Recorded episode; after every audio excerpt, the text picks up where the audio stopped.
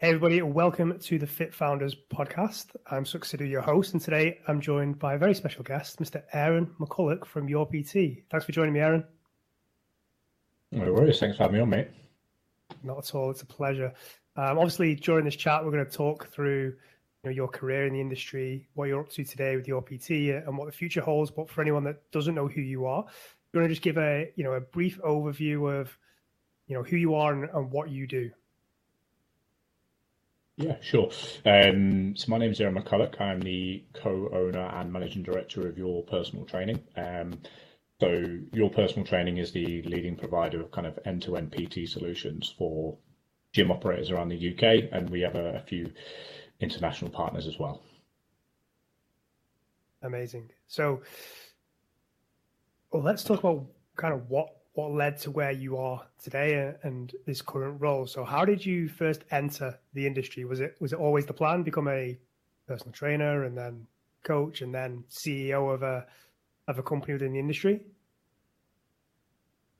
Uh, no, um, I, I, don't. I don't think I've met anyone that that's how anything started, or what or what the objective is to to kind of start with. Um, I mean, like, I guess a lot of people when I was a bit younger, I just wanted to be a professional footballer, was in various academies, stuff like that. Um, got to the age of 15, realised I wasn't good enough um, and probably was never going to be. So I, I started kind of looking at other careers in, you know, law, criminology, um, ended up um, decided to join the armed forces. Like I grew up as a military brat, so it was kind of I guess most people expect you to do that anyway.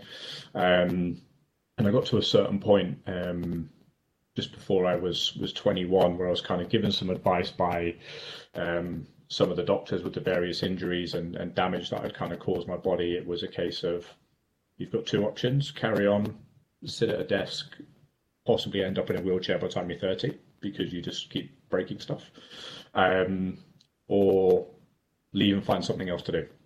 Um, and I didn't join the military to sit behind a desk and sort people's post and or end up in a wheelchair. To be fair, um, that was that's never the objective.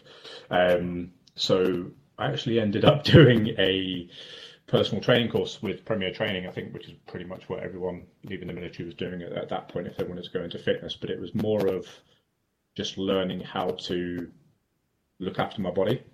So I ended up with like a degenerative disc disease. I kind of fractured ribs, dislocated shoulders, fractured my femur, all that kind of stuff, like in a, in a wonderful two and a half year period. Um, and during my course realized that I actually quite liked it um, and thought it's something that I might like to do and, and maybe do as a career. So, um, you know, went to a few interviews while I was doing my course. I finished the course on a Friday um, and started working as a self-employed personal trainer the following Monday at Fitness First in Norwich. Um, so just literally went straight into the deep end. And, and how were those first few months or the first year or so of being a self-employed PT? Absolute nightmare. Um, you know, I was I was quite lucky in the fact that there was a a couple of of the successful PTs that that kind of took me under their wing as such. Like I used to ask them a lot of questions and things like that. But you know, I was I think I was personal trainer number twenty two or twenty three in that club, um, wow. and there was around about eighteen hundred members. So, but at that time, completely normal. That was just yeah. how it was, and it was very like you had to be a bit of a shark at times.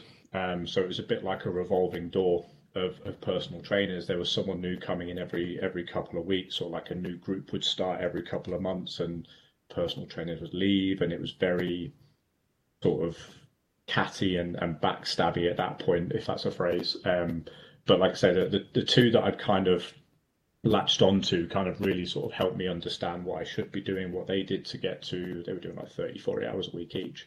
Um, and it took me about four and a half months to get to the same point. So I, I managed to do it quite quickly in probably a gym that I shouldn't have been able to. But when kind of turnover is so high, you know, people end up going, well, you know, you've been here like the third longest now, like you're not going anywhere, are you? So sometimes you just sort of collected clients from others leaving as well as doing your own work.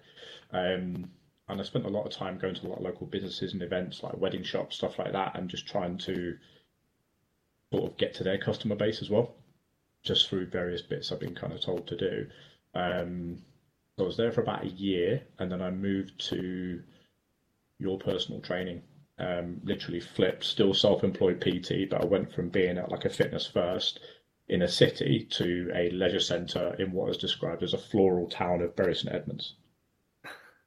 Brilliant. What made you so? For those for people that don't really understand what your PT is, what is it? Can you just explain it from a, a personal trainer's perspective? Yeah. So from from a PT's perspective, it is a um, sort of management, coaching, and, and mentoring business. Um, so for gyms, they don't really know. Well, I say they don't really. They don't know at all how to sort of nurture, build, and maintain like a good personal training team, or let alone offer a really good service. And personal trainers when they kind of start, as, as you'll kind of know, are not really trained adequately enough by the training providers to kind of prepare them for, you know, any aspect, whether that's kind of marketing, communications, um, even programming to to a decent level. So, what we kind of offer clubs is like an external management service that recruits, markets, and supports the PTs. And for the personal trainers, they kind of, for them, they kind of know they're working with people that have been in their position in their gyms, have made it work, um, and can kind of keep them on the right path, but also make sure they start on the right path to begin with anyway. Um, so we kind of come at it from from both sides. Amazing. So you're already doing pretty well. What what makes you decide that you want to go and get this support? Um, I think the yeah, the where I was and what I was doing at kind of Fitness First at the time, I just felt like it was quite restricted. So I didn't really think I could go beyond what I was doing. And when I kind of spoke to the, the team at your personal training at the time and why I moved over there, there was more support and more opportunities. So it was almost like joining a startup at the time, because if you're in at the ground floor, as that grows, potentially you could grow with it. Um, and that's pretty much what I did. Um, up until like the pandemic, as it kind of grew, um, because I was one of the kind of more one of the successful PTs. Um, I was like helping trainers around me because I just didn't like the where I was before. It was a bit of a revolving door, and I was like, well, I quite like to keep these people on. I quite like these other trainers, so I want to help them out. And I was just doing it just to be nice, um, and then that became more of like an official capacity, and then I kind of taking more and more responsibility as the years went on from there as well. When you um, just rolling it back a little bit, when you left the military mm. and you became a self-employed personal trainer, did was it ever in your mind that you're kind of pursuing an entrepreneurial career, or was it just very organically, I'm going to be a personal trainer and entrepreneurship, business ownership wasn't really a thought, or, or was that, you know, a purposeful decision? That's a good question. So there was there was a really really simple version of uh, you know story of like why I wanted to become self-employed when you're in the military, you're told what to do 24 hours a day, and it gets quite grating. Um, so I wanted to do something where I would have more control over what I was doing and more control over the direction, um, and also like my time, basically. So it was doing the opposite of what I'd done for a number of years before that. Amazing.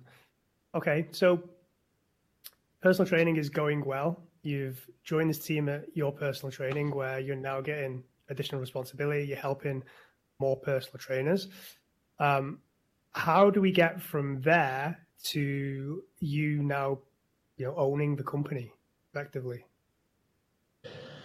Yeah so i think as the as the kind of years progressed and i was going through kind of various positions of being like a pt support manager and then maybe like a regional pt manager i then became um, and I actually created the position for myself and others of like having a team of regional directors who were responsible for like the wider economy of what was going on. So not just dealing with personal trainers, but with clients coming up with processes, um, whether that was for recruitment, retention, business blueprints for PTs, um, troubleshooting, that kind of thing, and, and kind of doing a little bit more. Um, and that even came to a point of you know i think that's when i started realizing that i quite like creating and building things Um, and I kind of hunt opportunities down. So I was like, well, I think this could be better for the company and we can do a better job and we can do X, Y, Z. We've not really moved anywhere in the last two years. If I don't say something, then we're all going to get stuck and everyone will suffer. So I kind of thought if we can make it better for everybody, this is what needs to happen, and then almost put myself and others in a position to be able to to do that. Um, and as soon as that was accepted by the previous uh, kind of owner and, and MD, it kind of made me think that sometimes I might actually have a good idea. Um, and that kind of leads me then to doing more of what I do now. Um, and obviously, just I guess maybe gave me a bit more self confidence and belief that I actually knew what I was doing and potentially could go a lot further. Um, but I don't even think at that point the word entrepreneurship or, or anything even entered my mind. I don't even think I used that word until maybe a couple of years ago. Okay. So, in terms of, you know, hand, you know, sharing as much as, as you can share, um, what were the mm-hmm. the weeks or the month like that, you know, you took over your your PT and your personal training? Yeah, so um, I guess I think generally for a lot of people that obviously we we went into the pandemic I think kind of towards like mid end to March 2020, didn't we? Um, and when gyms closed down, obviously all of our personal trainers were based in gyms, stuff like that. Um, then you kind of had to adapt quite quickly. So myself and, and, and one of the other um, regional directors at the time, who's actually now my business partner and obviously co-owns your personal training with me in the academy, um, kind of came together and we thought like if we don't keep helping trainers kind of maybe transition online, give them somewhere to check in every week just to make sure they're okay.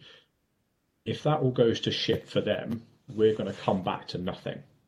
So if we don't help them, we won't have a job in four weeks, six weeks, six months time, however this was was going to last. Um, and also, I think from a selfish perspective, from from our point of view, it was almost like this might also keep us sane, and we might actually learn something along the way um, to kind of be able to help trainers more, and and obviously just keep it going. So we we did like weekly check-ins and all that kind of stuff. Um, we set up like private Facebook groups for trainers. Um, kind of pointed them in the right direction for the few people. And, and actually, I think at that point, that's when I came across you actually and kind of took on and, and sort of read some of your content and pointed trainers in that direction and sent them links to like videos and um, and Facebook groups and things like that because obviously you've been doing online coaching you know way longer than I ever had. Um, and obviously, some of the things you had in place were very very helpful. Um, some of them to the detriment because some PTs left because they had full on online businesses by about July. Um, sorry, so sorry it, it, worked and it worked too well, I think. Um, it's all right. I'll, um, I'll I've got over it. I think just about. No, I mentioned it, so I haven't got over it, have I? Um, but yeah, so you know, we wanted to do a little bit more, and then we got to. The week before gyms were due to reopen in, I believe it's towards the end of July in 2020. Um, and we, we got sat on a Zoom call. Um, and effectively, the the owner and, and obviously MD at the time was just thought like the world was going to collapse, like it's not going to go any further, like we're we're never going to recover it to what we were doing before, so I'm going to close the company. That call lasted less than three minutes. Um, so effectively, we were like, oh shit, in like a week's time or two weeks' time, we're we might be out of a job. Um, and you know, a couple of weeks before that, myself and James, um, who obviously, like I said, my business partner is also the operations director at, at Your PT. Um, because of what we were doing, we were like, we can do a better job than what's going on at the minute at Your PT. So we actually structured a plan to almost like an MBO for that Christmas. So we thought we'll keep working on this plan. We'll get our kind of ducks in a row, and we'll we'll make an offer to to take the company at the end of the year because we kind of had a sense that the existing owner was kind of like even a couple months before that just kind of done just wasn't interested cancelling like weekly team meetings with the senior management team etc um, but we just kind of carried on and, and, kept doing what we said we were going to do and, and, keep our promise to the trainers of obviously kind of you know keeping in touch with them and keeping them updated with various things from the government and what that meant for the industry, CIMSPA, etc. Um, and what advice we were getting. Um, and there was kind of angel investors involved in in the business beforehand, and one of them was actually a client, and it was a client I actually used to look after. So it was a kind of gym in in Manchester. Um, so he kind of rang me up and he was like, "Yeah, I've just heard," and he was like, "What are you doing?" And I said, "Well, me and James are going to carry on. We're going to take all the gyms that we were working with previously, and we're going to work with them on our own." Um, and he just went, "Great. Do you want to do it together?" So what we ended up doing in the next two weeks was buying out your personal training, um, and that was it. Two and a half years ago, we we took over the company, so the old kind of ownership and, and MD and stuff had completely gone at that point. Um, sat down with the the team that we had um, and told them what we were doing, what the plans were for the business. Um, you know, we had an initial kind of recovery plan, if you like, in terms of like gyms were just about to open. Um, obviously, we were going to move things back up. We were going to change a few things. Uh, people were going into different positions. Um, we found some of the staff. We looked at some of the stuff that they were doing and found they were completely useless and getting paid more than anybody else. So they obviously went quite quickly. Um, and then we kind of started to build or rebuild or remodel the company, should I say, on a completely different set of values and create a different culture that we felt would allow people to be more expressive and, and allow things to to grow beyond what they could have done before and also just create a better environment for everybody.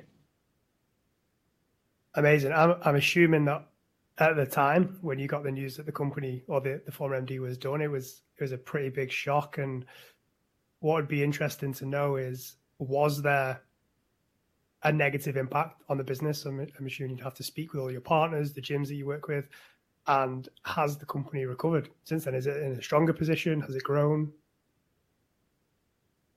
Yeah, so the good, yeah, good question. Right. Uh, first one. So actually, it was a sense of relief, sure, because I was like, finally, I know what's happening with my with me. I know what I'm going to do now. Like, you know, my, myself and James are obviously making this kind of MBO plan. Um, and it was like, well, should we just do it now? Um, the clients uh, and things we kind of you know spoken to that i think the fortunate thing for that and, and, maybe the unfortunate thing for the old owner is that relationships with those clients were basically at our level. Like nobody else spoke to them other than me. So yeah. i was looking after 10 or 11 gym operators. James was looking after four or five in, in the west and southwest. Um, so you know, even between us, if we decided just to go off on our own and, and not buy the business, um, we'd have done all right. Um, we'd have had to start a lot again, and we wouldn't have had a lot of the, the things that were available to us. It would have taken a bit longer. Um, but yeah, there was there was a lot to do, um, just kind of structurally, and obviously you're not just dealing with clients, but also suppliers, personal trainers, staff, um, where to get a new set of accountants, uh, work with a new set of solicitors, um, and make a lot of changes and, and, updates and things like that. And I think in be honest with you, when we look back, I'm I don't know how we did that much work in that short of a period of time, um, because it was just manic. So it would like easily 60, 80 hours a week every week for the rest of that year. Um, and then bearing in mind we had two additional lockdowns during that period, and they were all different in different countries as well. So because you've got trainers and gyms over England, Wales, Northern Ireland, and Scotland, none of them ever lined up to do the same thing at the same time. It was always a week's delay here, week's delay there, or these were shutting a week earlier, or there was different rules over here. So that was a massive, massive pain in the backside and quite a large inconvenience, but obviously nothing we could do about it. But when they were closed, um, and gyms weren't uh, you know available to PTs, we kind of then revisited the old right. How do you keep looking after your clients? How do you maintain communication with our own clients as well?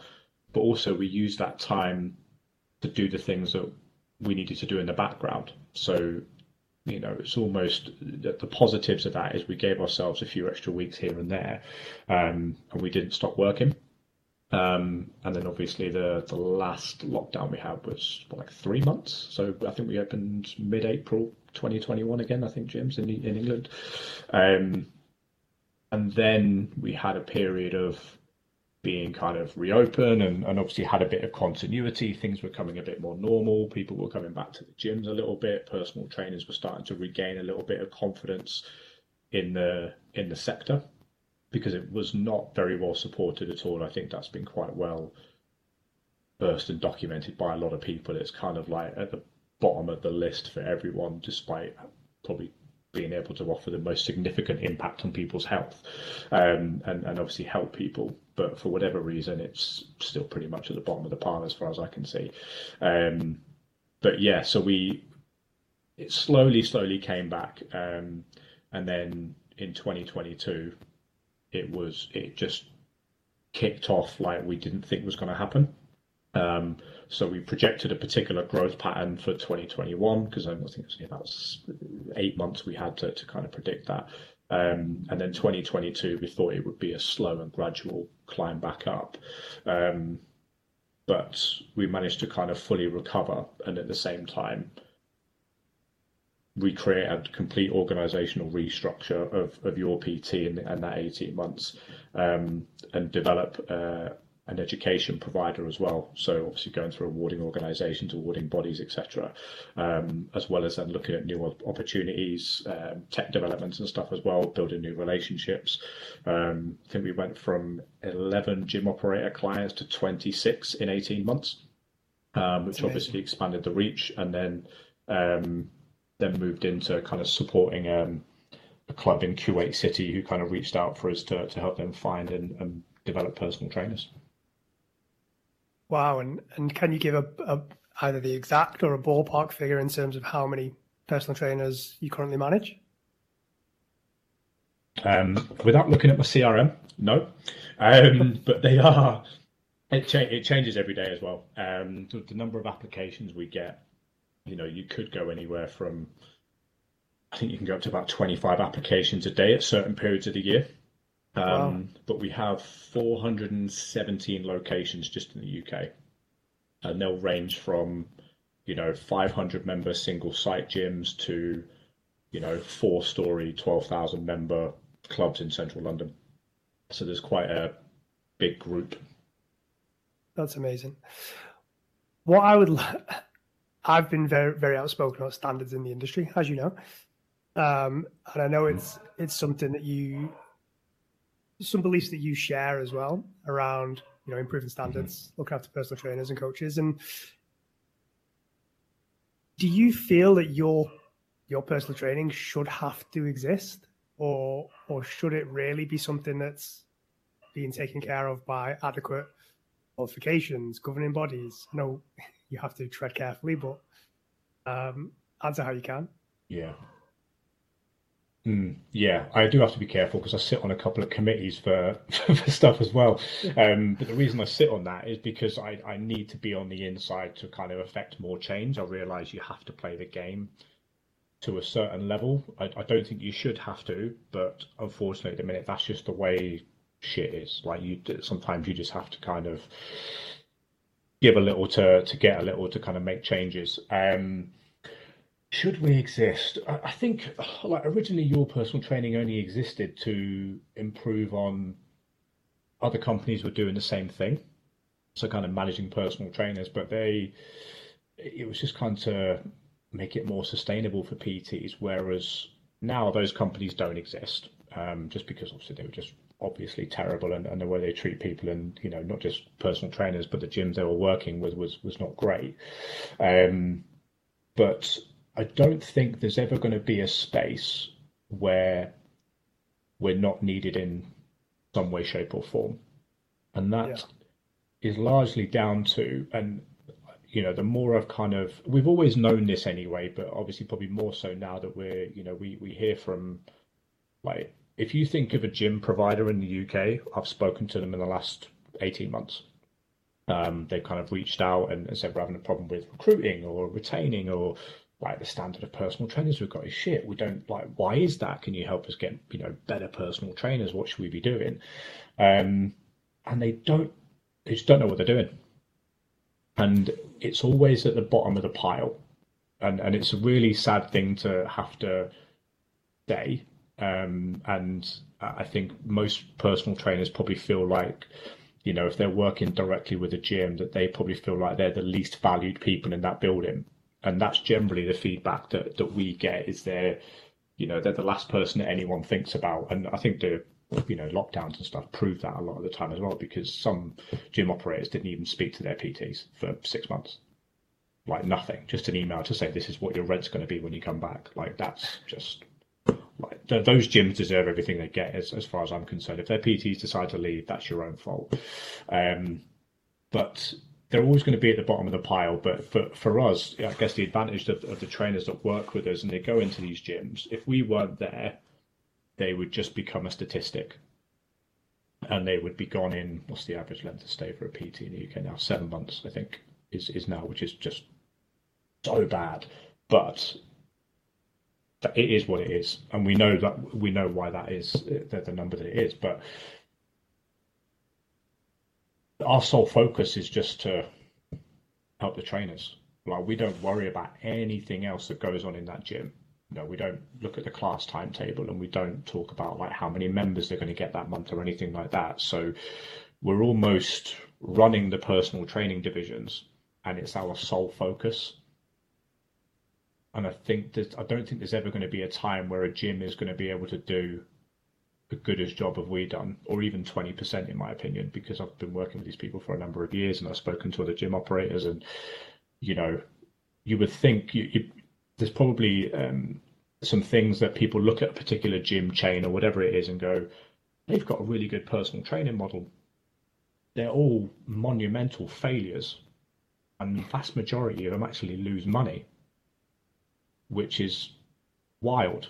But they they don't even want to implement ten percent of what they should be doing to make it better. Their their start point is how can we make more money from personal training? We go, well, you need to get them more clients make them more capable, improve their communication skills, help them with marketing. But they don't go down to that level and go, right, well, let's start from the bottom and work our way up. And until that changes, and it's it's not going to, there will always be a requirement for people like us and, and, and other and other companies as well. Yeah, like I totally get it. Like I feel the same about OFB. Um, I felt like it kind of existed because it wasn't being done for personal trainers at the place where they'd probably expect it. So mm-hmm. the the Active IQ or CIMSPA approved education providers were just never going to go to that level of depth in, in running a business, and, and maybe they can't logistically or from an operation perspective. Um, so your your personal training is has gone through a whirlwind, three years now, two and a half years. Um, it sounds like things are going pretty well. You've got 400 personal trainers in 417 locations. Where do you go from here? What's the what? What do the next couple of years look like, or what's the big hairy ass goal? I mean, there's there's a few things. I mean, uh, you know, the the kind of next big milestone is is a thousand clubs. Um, because uh, you know, I mean, the, the reason for for looking at locations and clubs rather than a number of personal trainers is if you don't have the clubs and locations, you can't help the PTs in that area. So, you know, we get about 26% of our applications. We either don't have a, a gym within like a commutable distance, or they're not qualified, or whatever it is. Um, and our team come off the phone with them, and they're like, "Look, we've got a gym over here." And like, oh, "It's too far." And then we know their options are limited and we know they're going to become a statistic. And we take that type person for like, oh, we couldn't help that person. We, we couldn't do something for them and they're not going to be able to get even 50% of what we do anywhere else without paying four or five different people to help them in those things. So to kind of expand what we're doing and, and kind of go into the four corners of, of the UK, even the really kind of small places, because there's going to be personal trainers there that want to build a career and never really going to have the opportunity. So the more gyms we have, the more opportunities we can kind of create as well. Um, and you then kind of touched on the education point for PTs, and you're not wrong. And and obviously you you would know. I think we we probably discussed this previously as well. That the amount of training providers that have collapsed over the last year, year and a half, and some of the they're not insignificant ones that have closed their doors, like Premier Training, um, yeah. the Training Room. Like you're, you're talking about 54% of the market share just with those two, in terms of like people qualifying. Um, but you know, the industry's been plagued by training providers who have kind of cut costs at the expense of quality education. So you know, we always talk about the good old days. So when I did a personal training course, it was 12 weeks in a classroom and we did that. And, you know, people actually learned and you were sat around other people and you, you weren't just turning up online and clicking a button and recording yourself bicep curling some baked bean tins for three minutes and then getting signed off. That's a true anecdote. But, you know, they've, they then hire poorly educated tutors. They cut the face to face contact time. Everything is generic and superficial. So, like you said, trainers go into gyms ill prepared. You know, I even remember going back into like my personal, you know, PT days at Fitness First. Um, a female trainer started two weeks after me, asked if she can shadow me for the day. I was like, no problem at all. I, I probably should have done that to be honest with you. That's a great idea. Then she asked me what a press up was. Oh. And I was just like, right, okay. And this is in like 2008. Um, and we ended up a couple of years ago we when we kind of took over we blacklisted training providers from like if we got one of their graduates and they didn't they weren't working in the industry for 12 months after they graduated with that particular company didn't touch them with a barge pole. And we thought that would be to the betterment of obviously what we were doing and, and obviously that made sense. But at the same time we then thought like a few months later are we depriving that person of, of good quality education by not allowing them to kind of potentially join our business. Obviously, we have a 10 stage interview and screening process that is 18 touch points and various interviews and, and things like that that we do and, and bits and pieces they have to tick. Um, but what that then kind of led us to is like, right, the industry's flooded with poorly educated personal trainers. And I speak to gyms all the time and I speak to people on the committees and stuff that I talk to, and that's all they complain about is the standard of trainers that are coming through. And I'm like, okay, well, what have you done about it? Like, can you do your own? Don't have the resource, don't have the time, don't actually know what they're doing. Um, and on the flip side of that as well, students have now been settling for cheap and superficial education because yeah. they want that. Uh, I guess we're, we're in that time of we want things now. And like, yeah, great, go and go and do a course, but you're not going to be very good. You're not going to have a career, and you're going to be back doing what you were doing before, and you're going to blame everybody else. But you have a choice, and the choice is normally based on finance. So, do you do a seventeen hundred pound course that is designed to prepare you for the industry and give you a long lasting career, or would you spend six hundred quid on doing one that you can just sit in your underpants in your living room doing twenty hours and you're done? And then hopefully someone will give you a job. Yeah, I, I, I definitely see. And choices have consequences. More, yeah, I, I think I definitely see more people nowadays just going for the cheapest option because they see the qualification as just a, a box ticking exercise. I just need to tick this box, then I'm a personal trainer. And I can go and build this amazing mm. career. Um, and it doesn't usually work out, which is a surprise, shock. I know, and I know, I know we've kind of talked about it as well, and you know, uh, like I said, I've obviously explained to you what we're looking to do with our curriculum. Obviously, you you have to tick the awarding body organisation in terms of things that you have to teach, but you can also do within that whatever you want.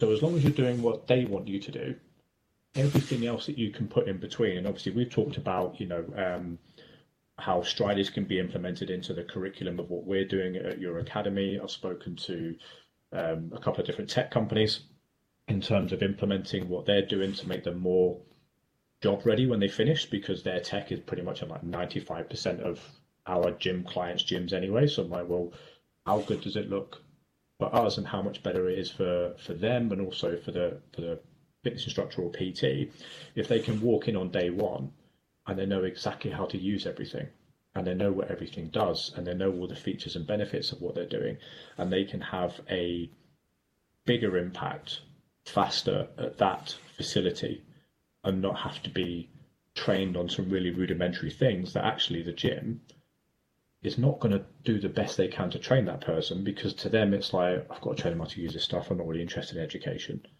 but I just need them to be able to tick this box. Whereas we want to make people completely competent in what they're doing, and then also get them to understand that like the education doesn't stop once you finish your course.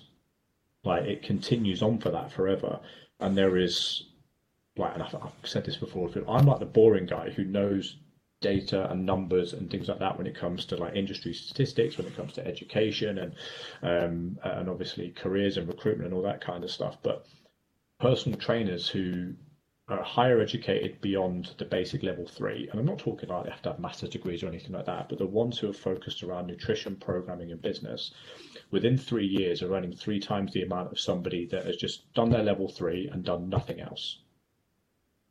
That's a lot of money. Yeah, for, that is a, that is a lot of cash, and go ahead.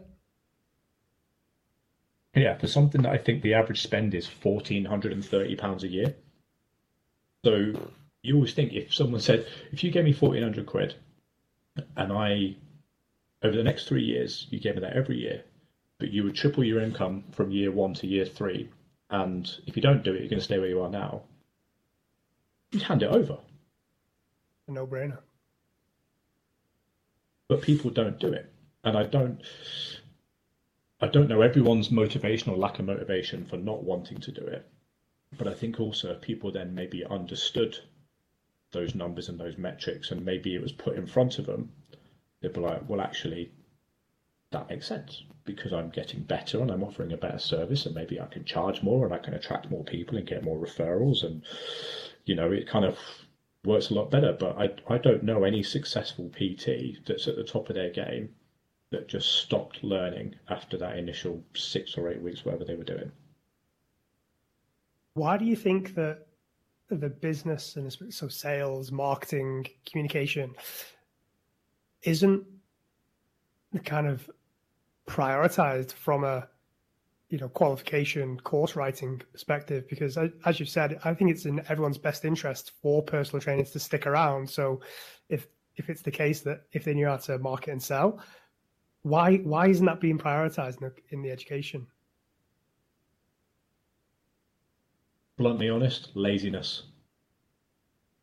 and, and, I'll, and i can talk from that from experience and and being in those situations where we've spoken to training providers, big and small, and said, look, like the trainers that are coming out are not, they're not ready. Like if they could just do this, this, this, we've got it all already. We do it for them, but let us give it to you, or we'll work with you to develop this um, for nothing.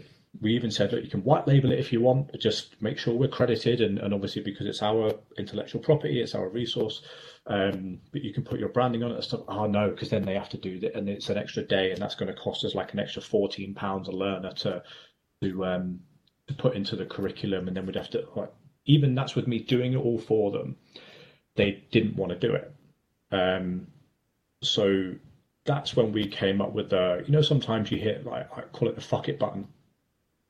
Like I was like fuck it, we're just to do it ourselves. Like if you don't want to be a partner, then and, and don't want to do a better job, then I'm to try and do a better job than you are now. And I'm to become a competitor, which is why we ended up opening your academy in the first instance, because we were like, well, we'll, we'll just do a better job. And it took a long time to find the right person to lead the academy because you have to find people that are aligned with your values, your vision, um, you know, what you want the business to do. They have to have the right work ethic, the right skill set, experience, etc. Um, and we've absolutely got the right person to do that. But it's something that he always wanted to do, but didn't have the resource or the backing. So it was like two and two makes four in this scenario.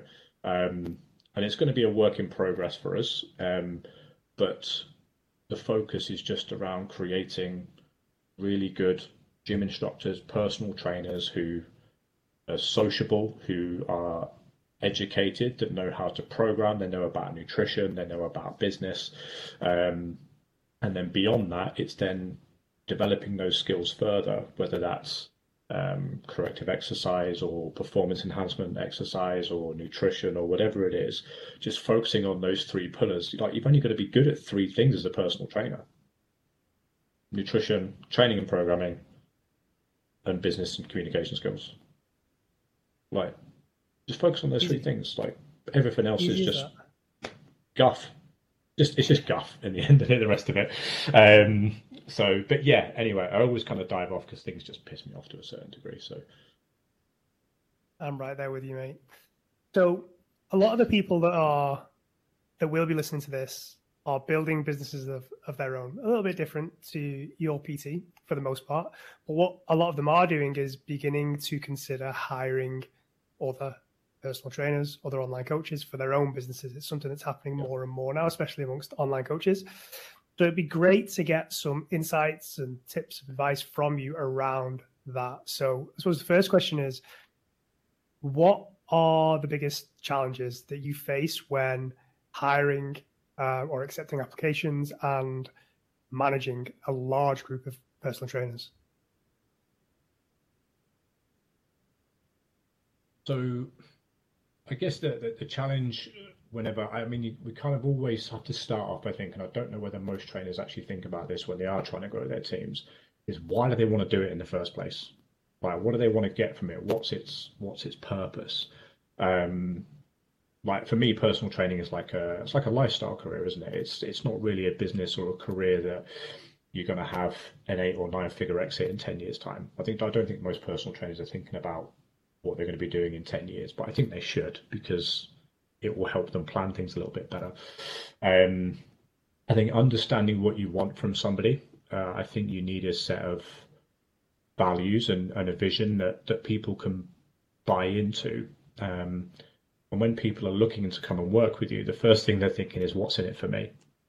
So, what are you actually offering these coaches that you want to join your team if you're trying to expand? And once you do find the right people and, and obviously you bring them in, choose wisely. Like, don't rush. So, you know, I kind of talk about our kind of academy director, Kev Baker, who um, absolutely brilliant. I spoke to 60 companies and 300 people before landing on him in wow. four months. Um, companies, because one of the options was an acquisition, um, realized quickly that most of those companies were in the toilet um, and it would take so much work to pull them out, you might as well start from scratch. Um, and, you know, it, it, it took a lot. I'm not saying that's what they have to do. I'm, I'm probably a little I don't know, we're just a little bit more particular, and, and maybe we've kind of learned some lessons over the years. Um, but even when we're looking for personal training managers, support managers, like it's more of a headhunting mission um, because you have a network. Like we obviously have a network of PTs, and, and some are very very talented, and you know are probably already helping personal trainers anyway. Um, so it's like, well, can we develop these people and, and obviously you know help ourselves choose? But a lot of the time, you might have friends and uh, and colleagues that are really good coaches. Um, I think I've I kind of listened to um, when you were talking to Emma, um, and I think also maybe Mike and Dan as well. Obviously, I know we kind of know them anyway, um, but they've got people that are supporting them with their business that they already knew. They didn't go out and try and recruit people that they've never heard of or put a job ad out or anything like that. And I genuinely think if you're a personal trainer trying to grow your coaching team, that's probably the best thing to do. Um, and obviously make sure they share your standards as well, um, or can even help you improve them. That's always a good thing. Scaling for the sake of scaling is completely pointless, and you hear that all the time in terms of oh, exchange, you know, get more time and have a team of you know people doing your work for you. And so, like, why do you want to do that in the first place? Like if you're if you're happy earning 35, 40 grand a year, working 25 hours a week, and you can either work remotely or you're just working out of one gym, so you can spend loads of time with your kids and your family and stuff like that. Why do you want to earn 100 grand a year and work three times the amount, or have someone working in your team that might ruin it for you? Um, and just be willing when you are building a team understand that you will make mistakes and you probably will fuck it up more than once. Um, you'll have bad hires um, and you'll have people that will let you down. But i think it's always important to reflect as if that does happen and hopefully touch wood it doesn't happen to everybody but i think it's a good kind of learning thing. But understand why that happened and is there something about that individual that didn't match your vision and values or your standards, and you can kind of move forward next time and say, this is what I don't want from a person, as well as what you do want. Um, and you'll get there eventually. Also, don't micromanage. Everyone will thank you for it, and you'll thank yourself for it as well. Can I ask where have you learned all this? Because obviously you've you've started on the same path that a lot of our listeners are you as a personal trainer, and obviously you've developed into, you know, a, a fairly effective or very competent MD, owner of a company that has a lot of different stakeholders and a lot of people involved in it. So how have you learned all that you've learned in terms of scaling, managing, and everything that comes with it? Um, suffering I would say is the first one, um, because like inevitably, you know, you, you kind of make mistakes, and I think some people either I I'm quite bad, so I I have um, what's kind of often referred to as high functioning anxiety. So I catastrophize, I suffer from perfectionism and things like that. I, I blame myself for anything that goes wrong. But what I then try and do is is kind of reflect on on why that may have happened? Was it? I always blame myself, but then eventually I might come around to go, well, that was actually out of my control.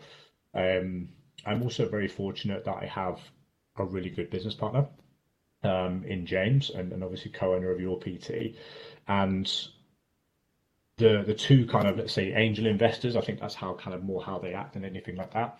Are 10, 15 years further down the line of building business in, is businesses in the industry than I am.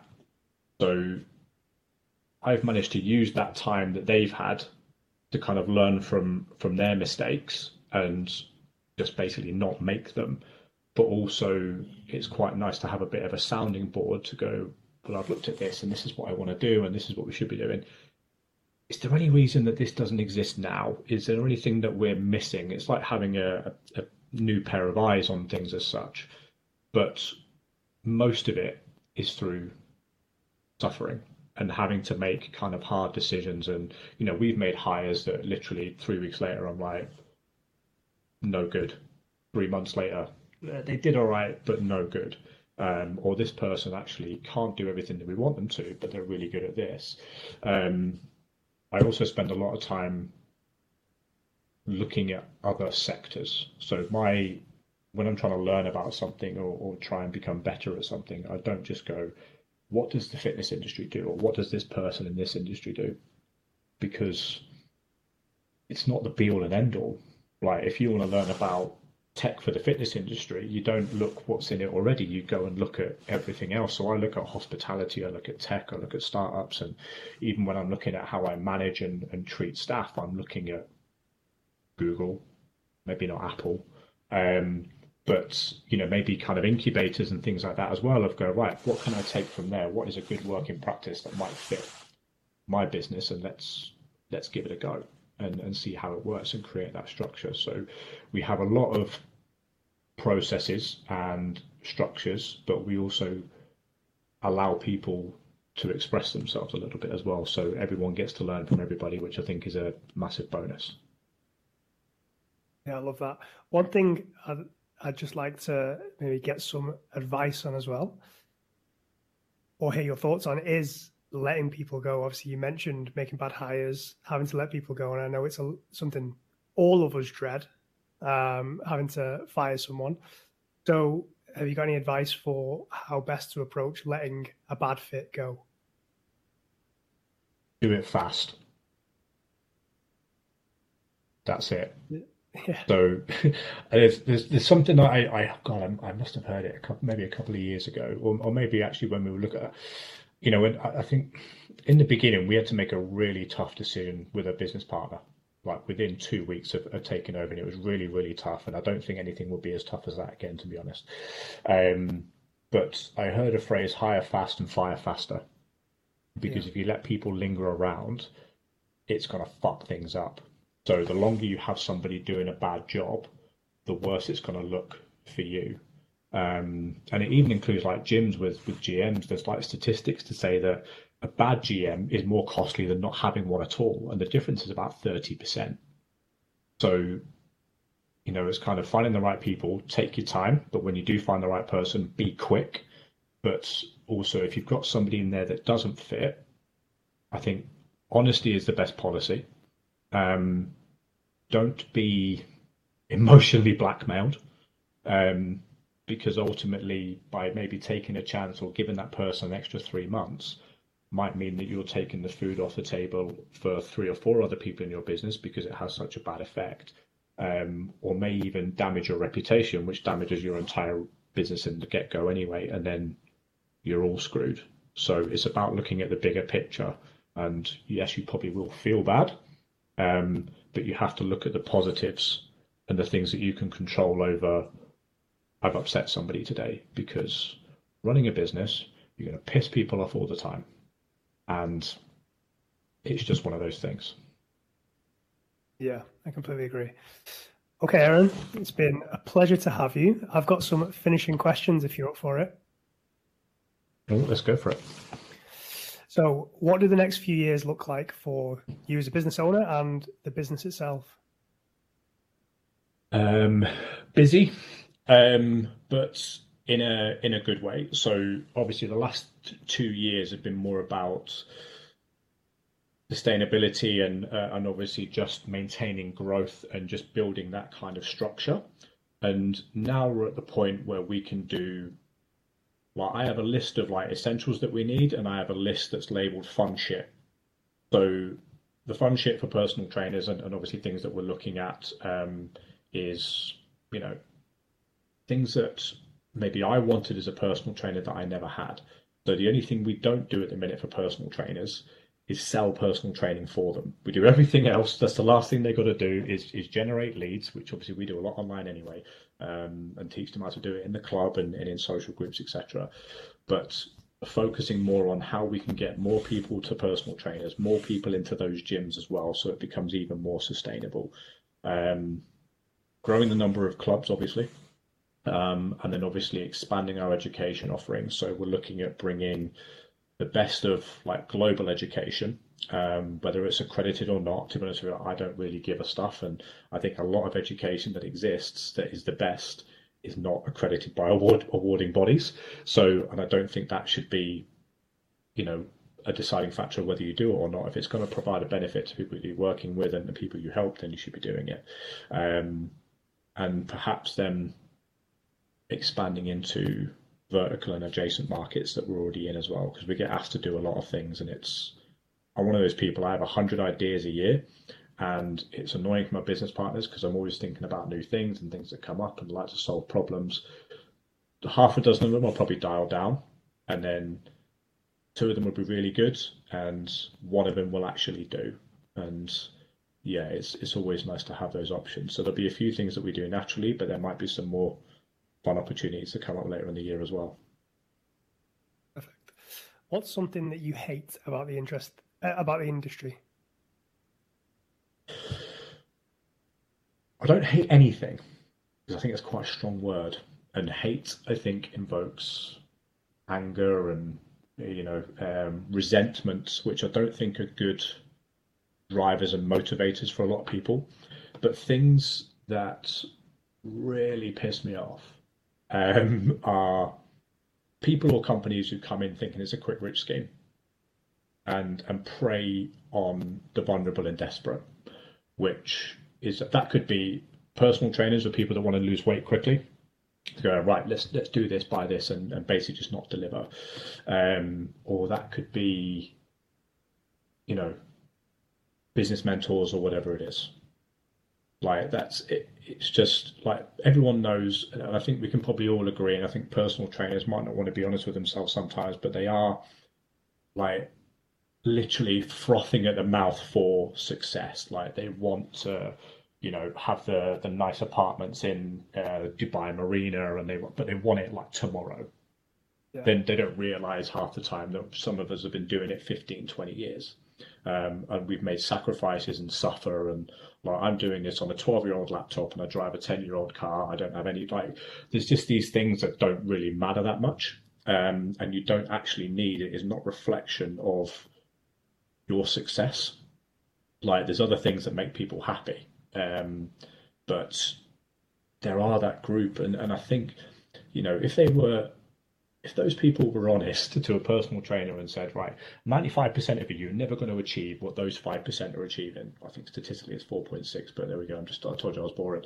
But like 95% of PTs will never get to that super level. You know, the six figure fit pros that we think there's loads of them. There's not, there's, there's a handful. And most of them have got there without being ethical that we say. I think that's probably about the politest thing we can say. Um, if they were true and honest about the chances of success and what it takes, most people would never sign up to those programs. And I think they know that. Well, they definitely know that. Um, and that's one thing that I really, really don't like. Really, really don't like it, and it pisses you off, but you don't hate it. No, because it makes people angry. what's can't the... be fueled by anger or hate. True, true. Uh, what's the biggest mistake you see people looking see people make that are looking to build a business in the industry? They don't think about what they want. They don't know what they want. Um, they don't even know what their desired outcome is. They're just like, oh, I want to earn a load of money, or I want to have fifty clients. Why? What what's that going to give you? What are you going to do for those people? There's it, it doesn't it doesn't make sense. And, it, and I was like it when I started as well. I was like, I want to get 25 clients. I didn't think, why do I want to do that? I was just like, well, that's what everyone else does, right? Um, and they're not really thinking about themselves. They're kind of focusing on what others are doing. Um, and I think also not understanding the true meaning of delayed gratification and sacrifice. So you know, one of the things I always kind of think about is, and it, it's maybe a slight annoyance, but you probably heard it a lot: work-life balance. Oh, that's what I want from a career: work-life balance. It's it's not a thing; it's a choice. Like if you want to build a successful personal training business and someone says like you're going to be working 12 16 hours a day well i don't want to do that okay well you've made a choice and that choice comes with a consequence of it's going to take you a lot longer to build your personal training business and then people will give up because it's not happened quick enough. Um, and they need to understand that choices have consequences, and it's okay. It doesn't matter if you don't want to build a business in six months or twelve months, and you're happy for it to take you two years.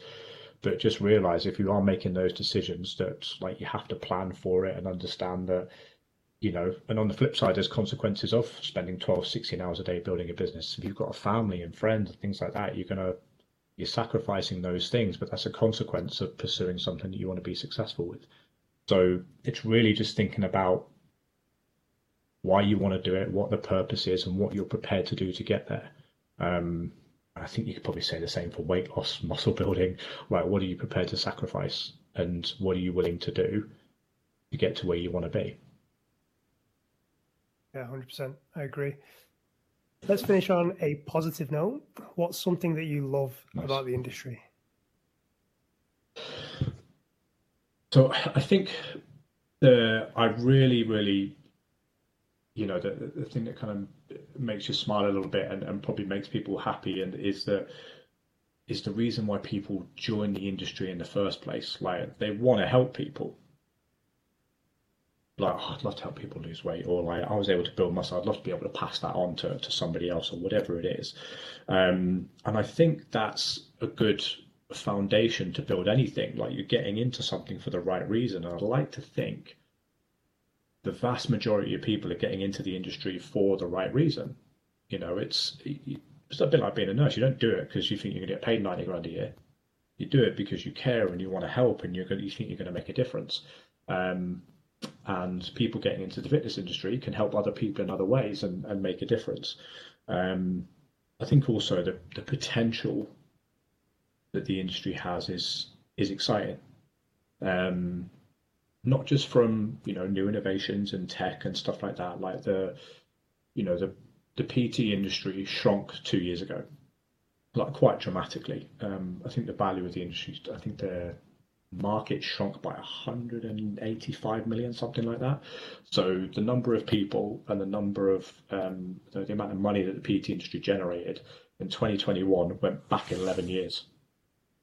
So for me, and like if I wanted to be a personal trainer, I started in 2021 because it can't. It's only going to go up, and you're going to be in the right position.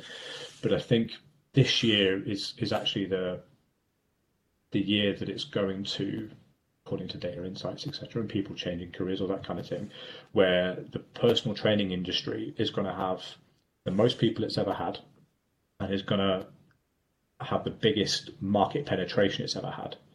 So 2023 for personal training, I think, is probably the most exciting time to get started. And if you didn't start in 2021 or 2022, this is the next best time to do it.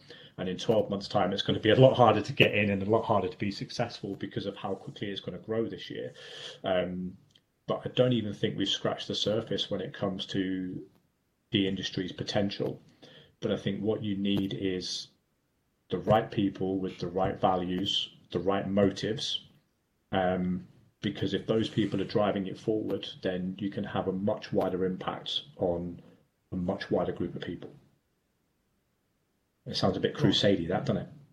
You're preaching to the choir, though. That, that's literally our mission on our on our team dashboard at Stridist. Like our goal, and this was the same at OFB, was to champion and, and empower personal trainers, move the industry forward, because then the impact and the reach and you know how many consumers can be helped is just the impact is is massive. Um, yeah, absolutely. Cool, Aaron. It's been a pleasure, mate. If people want to find you, uh, learn more about you, or, or get in contact with you, where's the best place for them to go? Um, I mean, I wouldn't be too fussed about me, to be honest with you, um, purely because my kind of Instagram and stuff is basically food and my dog.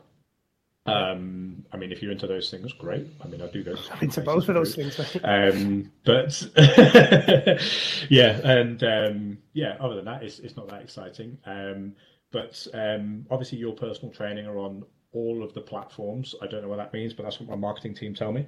Um, and they're, they're there as well. Um, I think we're going to even go onto TikTok soon. I don't, I don't know why, wow. um, but there we are. Um, but yeah, obviously the Your Personal Training website, which is www.yourpersonaltraininguk.co.uk. Um, from there, you can click on like, you know, the Your Academy links and stuff as well. Um, we're on LinkedIn, Instagram, Facebook. Um, so you can just type in your PT or your personal training, and you should be able to find us. And if you want to see pictures of what I eat and my dog, um, just search for Aaron McCulloch on Instagram or Facebook or whatever, and yeah, be bored to death. All really happy with food and dogs. A hundred percent. It's a niche market, but there we are. um, cool. We'll we'll link to a bunch of those places so that, that people can find you. Um, thanks very much for your time, mate. I really appreciate it. Take it easy. No worries. Thanks for having me, mate. It's good to chat.